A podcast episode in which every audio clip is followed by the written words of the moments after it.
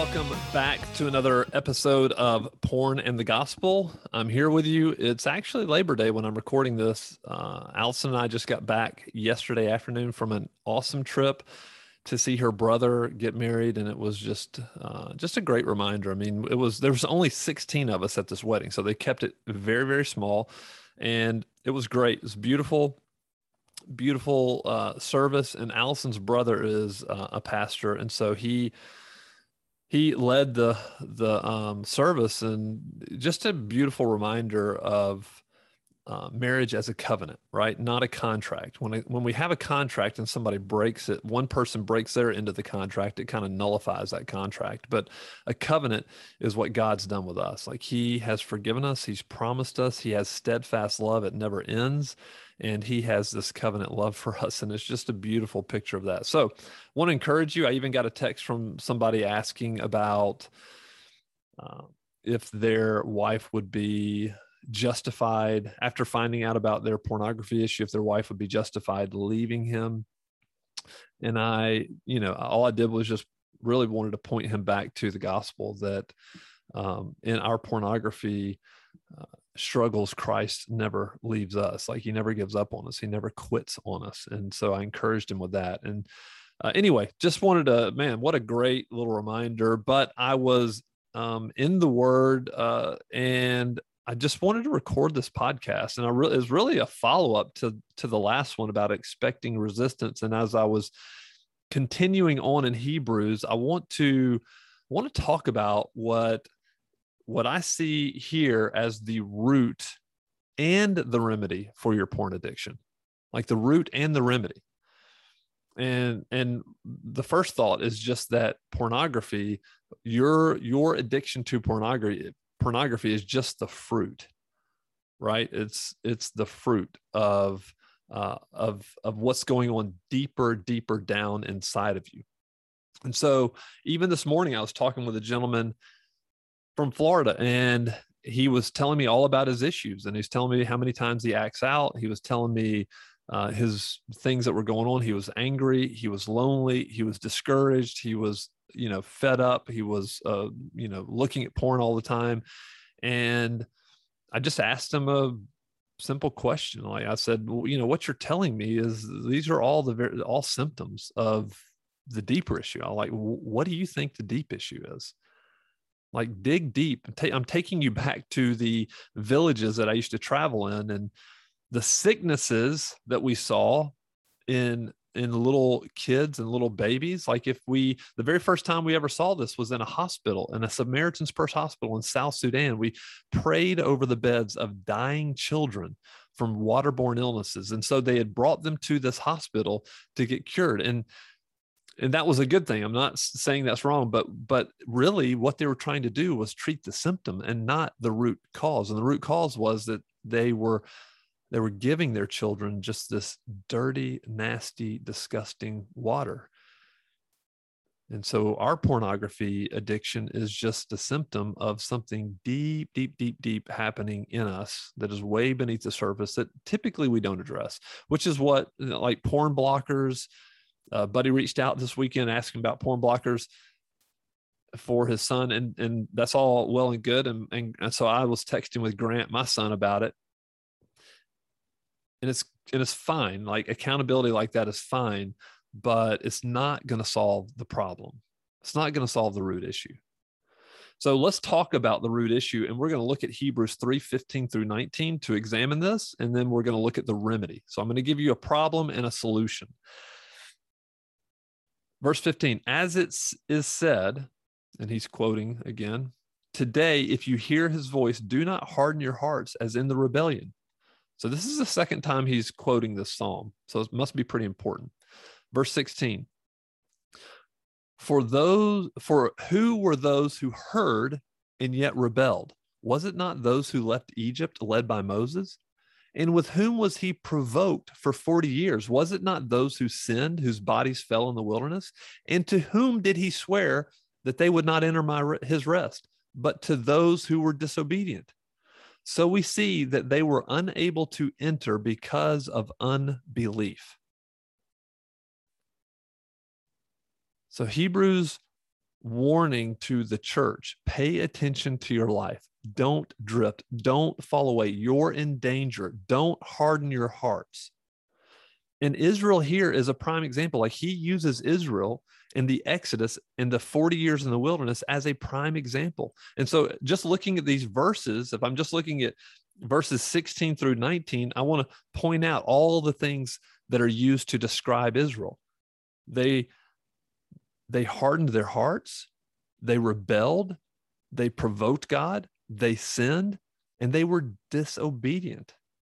Is what what these verses say. And ultimately, the just judgment that they received was because they refused to believe. It says here, verse 19, the judgment was that they didn't enter the promised land. And the, and the reason was is because of unbelief. As a matter of fact, Psalm 106, 24 says, Then they despised the pleasant land or the promised land, having no faith in his promise.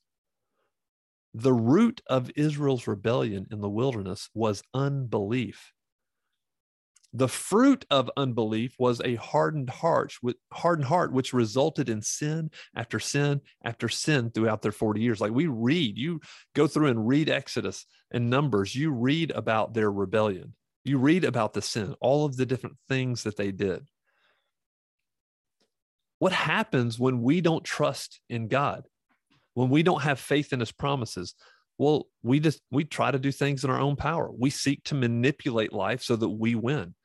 Like porn is a symptom of a hardened heart, a rebellious heart, an unbelieving heart that refuses to take him at his word. Instead of strong men, like this is what we're called to be. Instead of strong men who lead their families with integrity and humility, we are weak and really seek to please our own desires. So my issue with porn was not my greatest problem. Like as I'm looking back and as I'm asking myself my own question, the question that I'm asking men today, when I'm asking myself, Spencer, what what really was the issue? Like, why did you struggle for so long? And you would have periods of victory, then periods of not victory. What was the real issue? And I have to look back and and my problem, my greatest issue was unbelief. Like every time I went to it, I was pointing my finger at God and saying, I don't believe you at all. I don't believe your promises. I don't believe your protection. I don't, I don't believe you are who you say you are. I don't believe any of it. And so I would rebel. I'd say, no, I'm going to do this. I'm going to do this myself. I've got this myself. So, what does faith look like?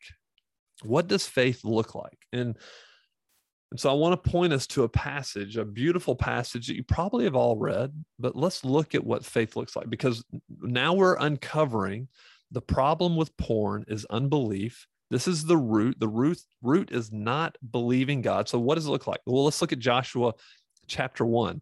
After the death of Moses, the servant of the Lord, the Lord said to Joshua, the son of Nun, Moses' assistant, Moses, my servant, is dead. Now, therefore, arise, go over this Jordan, you and all this people, into the land that I am giving to them, to the people of Israel. Every place that the sole of your foot will tread upon, I have given to you, just as I promised to Moses. From the wilderness and this Lebanon, as yeah, from the wilderness and this Lebanon, as far as the great river, the river Euphrates, all the land of the Hittites and the great sea towards the going down of the sun shall be your territory. No man shall be able to stand before you all the days of your life. Just as I was with Moses, so I will be with you. I will not leave you or forsake you.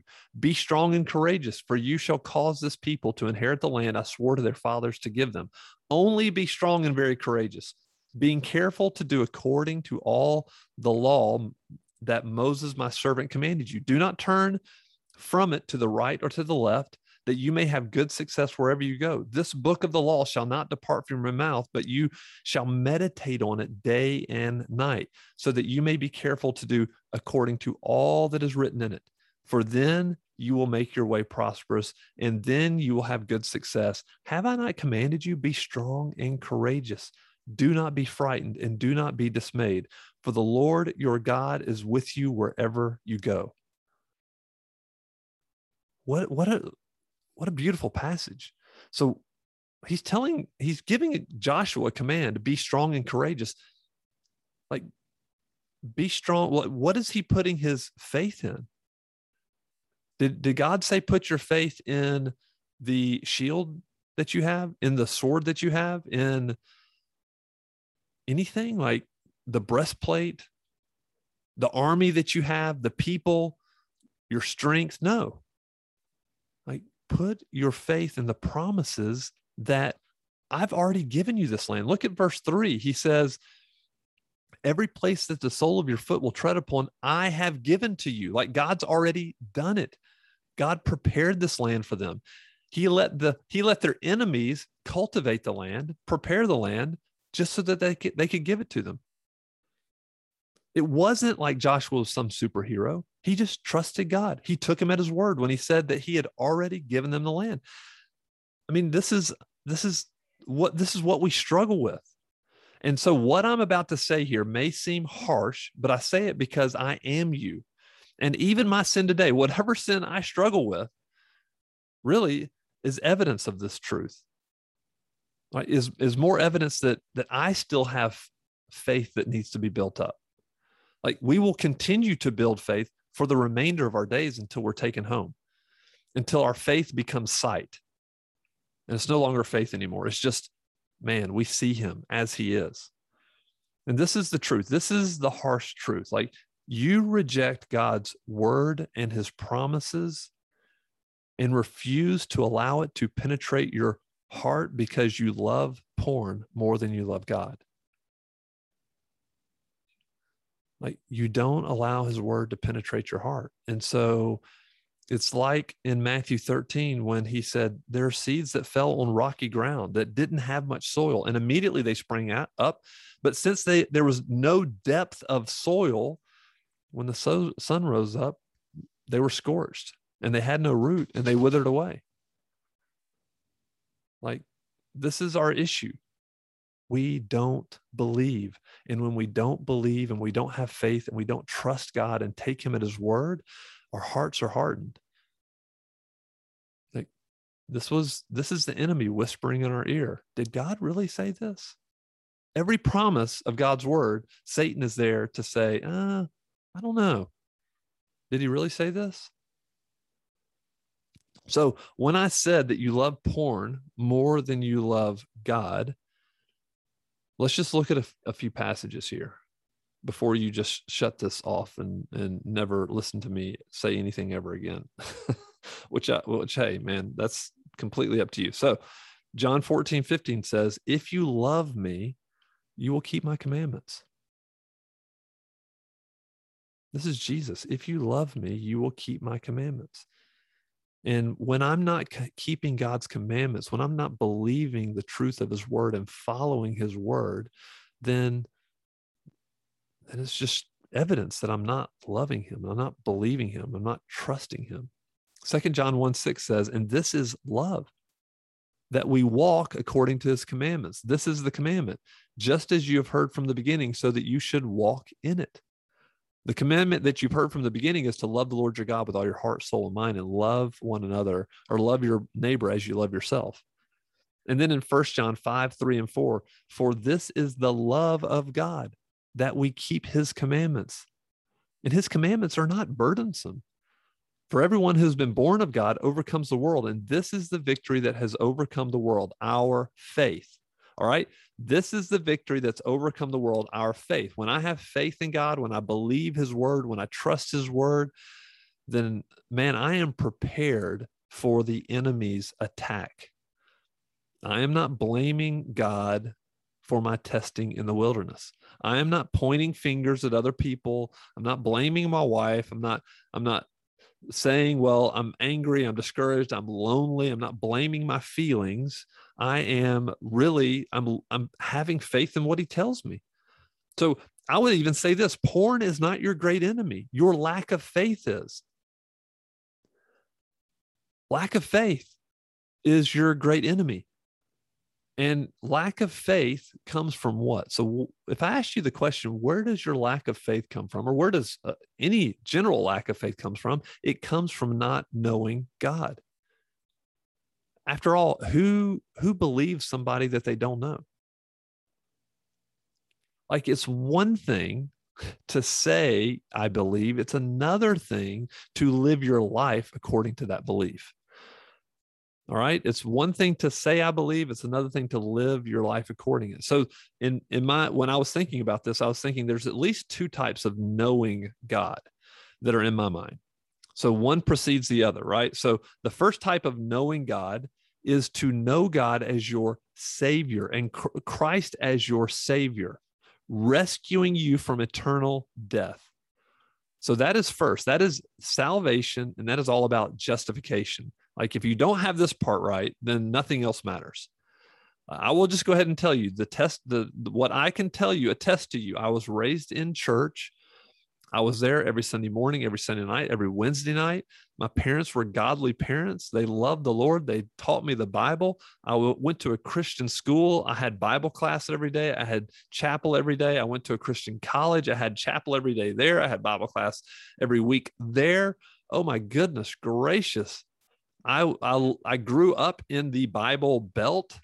Like this is the this is the heart of the Bible Belt, and yet I did not know God until I was 29 years old. Because it's easy, easy to pretend you know God. All I have to do is say the right things, play the part, like even even deceiving myself. Like my heart is very, very deceitful, and I was deceived. So that's the first knowing God. And now, if you don't have that right, and I would ask yourself the question like, you need to be sure of your calling. You need to be sure that you were born again, 100%. You cannot, uh, you cannot neglect this examination you cannot neglect. And if you're in doubt, I, I, really encourage you find somebody you trust, who you believe, who you see the fruit of the Spirit working in their life, and ask them about it. Talk to them about it. I had a friend do this. So he thought he was a believer. We um, were talking one day, and he was like, "Ah, you know, how do you know if you are?" And I was like, "Man, this is a great this is a great question." Everyone should ask that question and he came to faith in Christ. Like he he truly put his trust in Christ and his whole life changed. So that's number one, knowing God. Number two, knowing God comes from a careful and continuous exposure to the truth of God's word. This is, listen, as much as I love Oswald Chambers, as, love, as much as I love daily devotions, I even have one that I bought my son recently, a Tim Keller devotion uh, on Proverbs because it was recommended by a friend. As much as I love those, a daily devotion will never take the place of careful and continuous exposure and examination of God's word yourself. You have to do the work.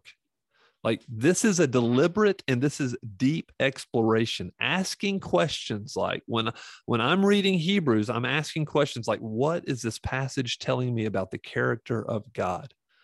What is this passage telling me about the sinfulness of man and of myself? And what is this passage telling me about the supremacy of Christ? Like, is this passage pointing me to Christ?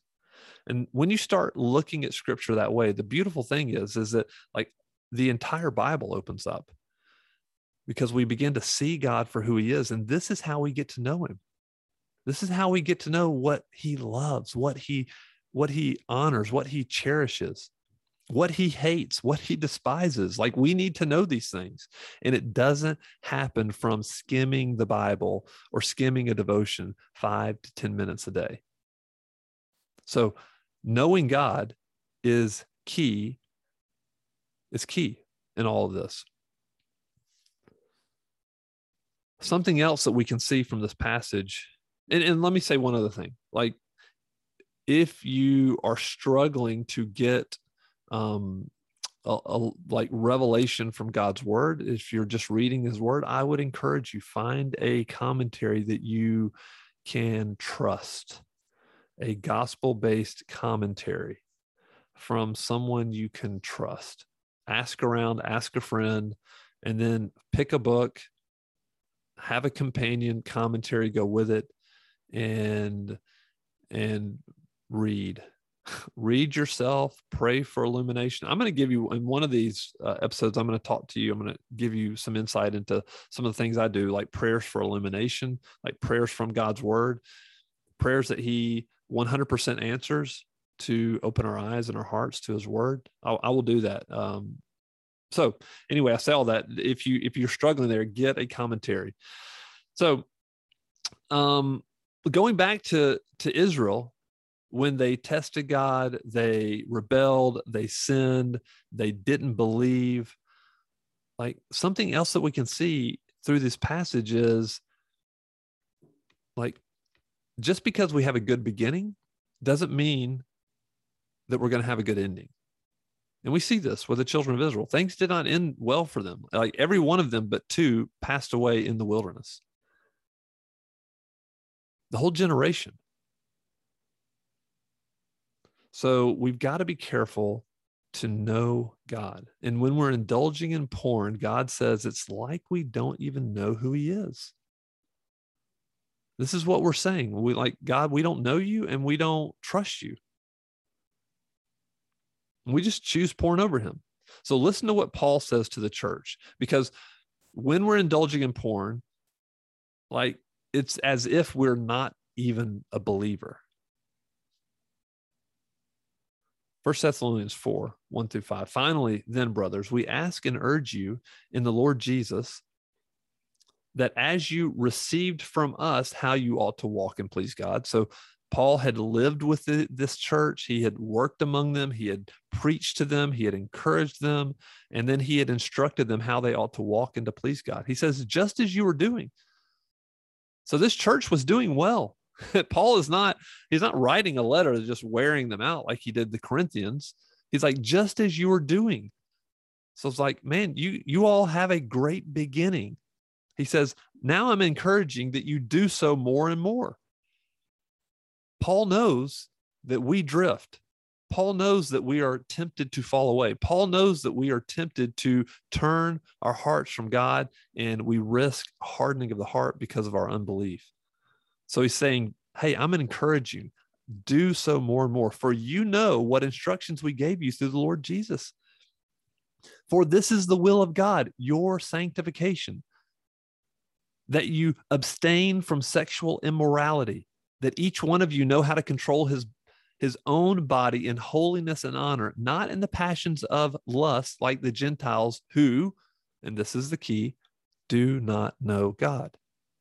So when we indul- when we refuse sanctification, when we when we entertain and indulge in sexual immorality, when we are not controlling our own bodies in holiness and honor, we are acting just like somebody who doesn't have a clue who God is.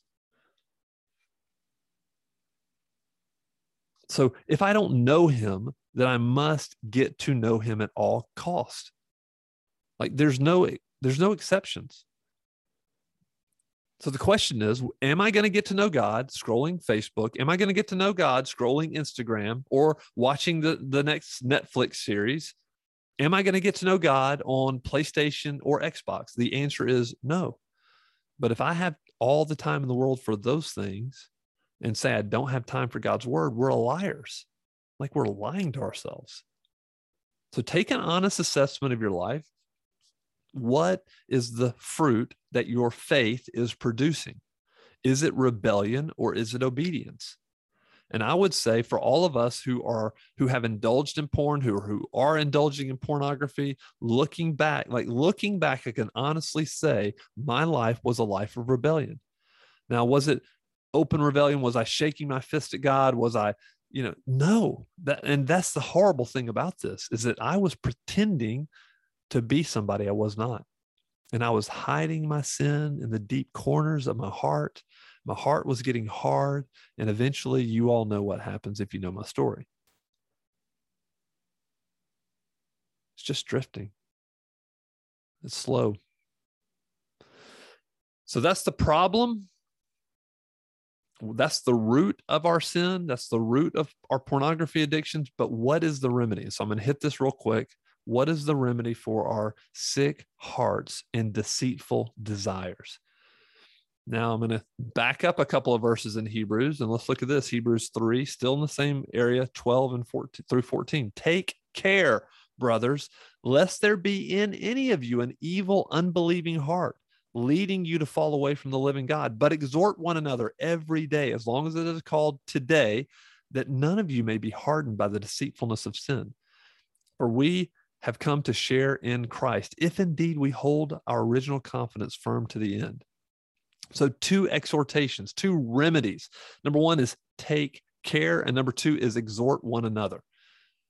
So, the writer here is saying, take care, pay attention, wake up, be sober minded, so that your heart does not harden and you stop believing God's promises. And then, two, exhort one another every day so that your hearts don't get hardened by deceitfulness of sin. Like your heart, guys, is on the line. Your brother's heart is on the line. And the glory of God, most importantly, is on the line. The glory of God in your life is on the line. As many men as I speak with about like porn addiction, the thing that saddens me the most is that this has gone on for decades. And I'm sad for them because I, like looking back, I'm sad for myself. Like I, I lost decades of faithful service to the church in Christ because of it. Now it's become my mission to exhort brothers whose hearts are hardened by the deceitfulness of sin.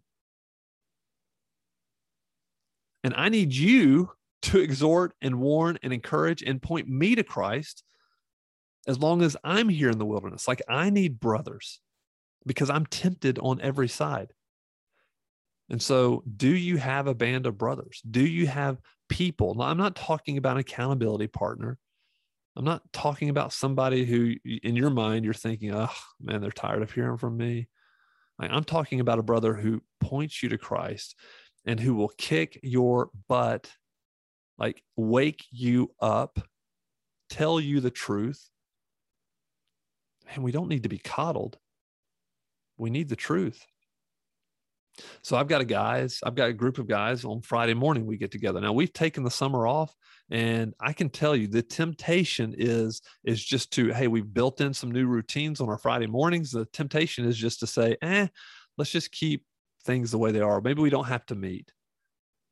I've got another group uh, that's led by my friend Forrest. That is a group, uh, maybe ten of us or so, nine or ten of us. We get together once a quarter we you know we're very very transparent in what's going on. Um, we have a call every month. Like do you have a band of brothers who's telling the truth? Like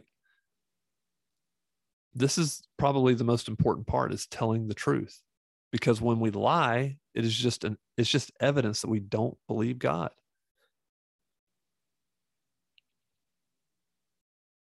So, this is the remedy.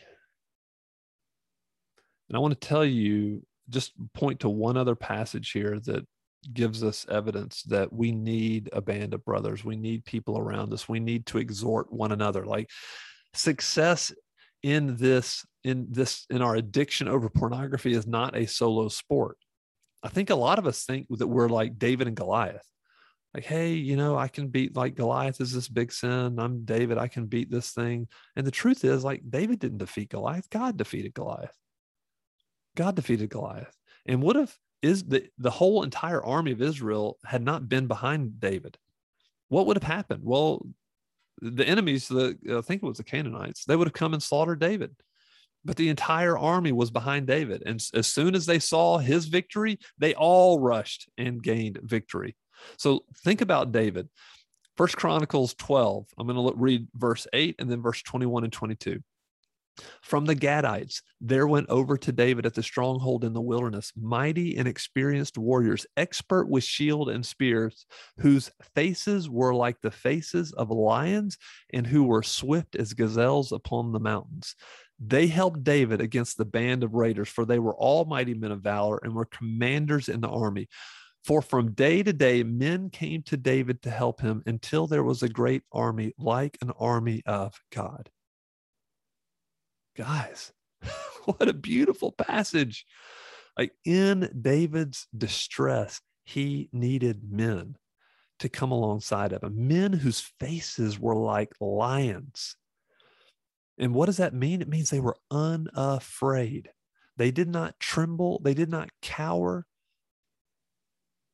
I love this quote by George Whitefield. He said, It is an invaluable privilege to have a company of fellow soldiers continually about us, animating and exhorting each other to stand our ground, to keep our ranks, and to manfully follow the captain of our salvation, though it be through a sea of blood. What a privilege to be surrounded by brothers who care, brothers who want to fight.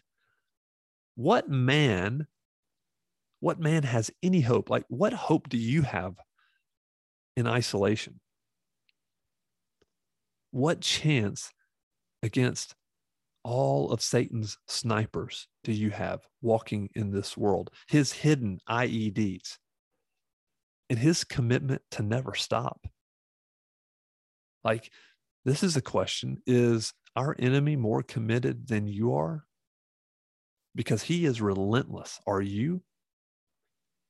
He believes that his time is short. And so he's going to make the most of every opportunity he has to deceive, to lie, to fill and to destroy man and family in church.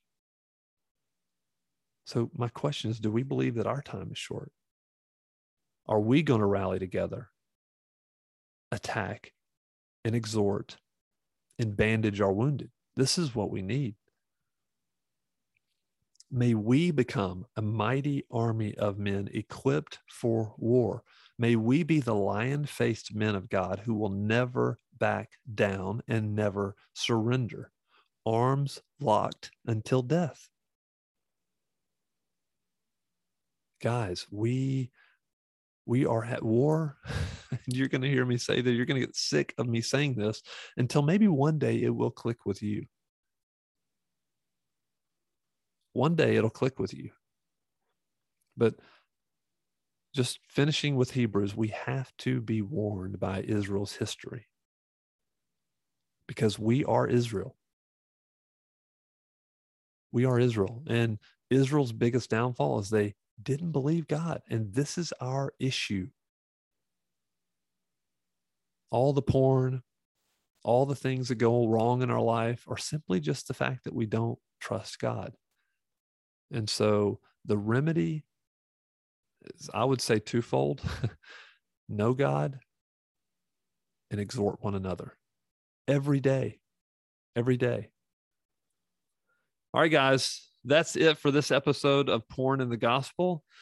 I look forward to have to having you back. Listen to another episode and listen. I, I'm just asking you if you have found any value, would you go and leave me a review on Apple or on uh, Android, whatever podcast you're listening to, uh, you know, could be Spotify, could be Google Podcast or Apple iTunes. All right, everyone, guys, I hope y'all have a great week. Uh, and I will catch you on the next episode.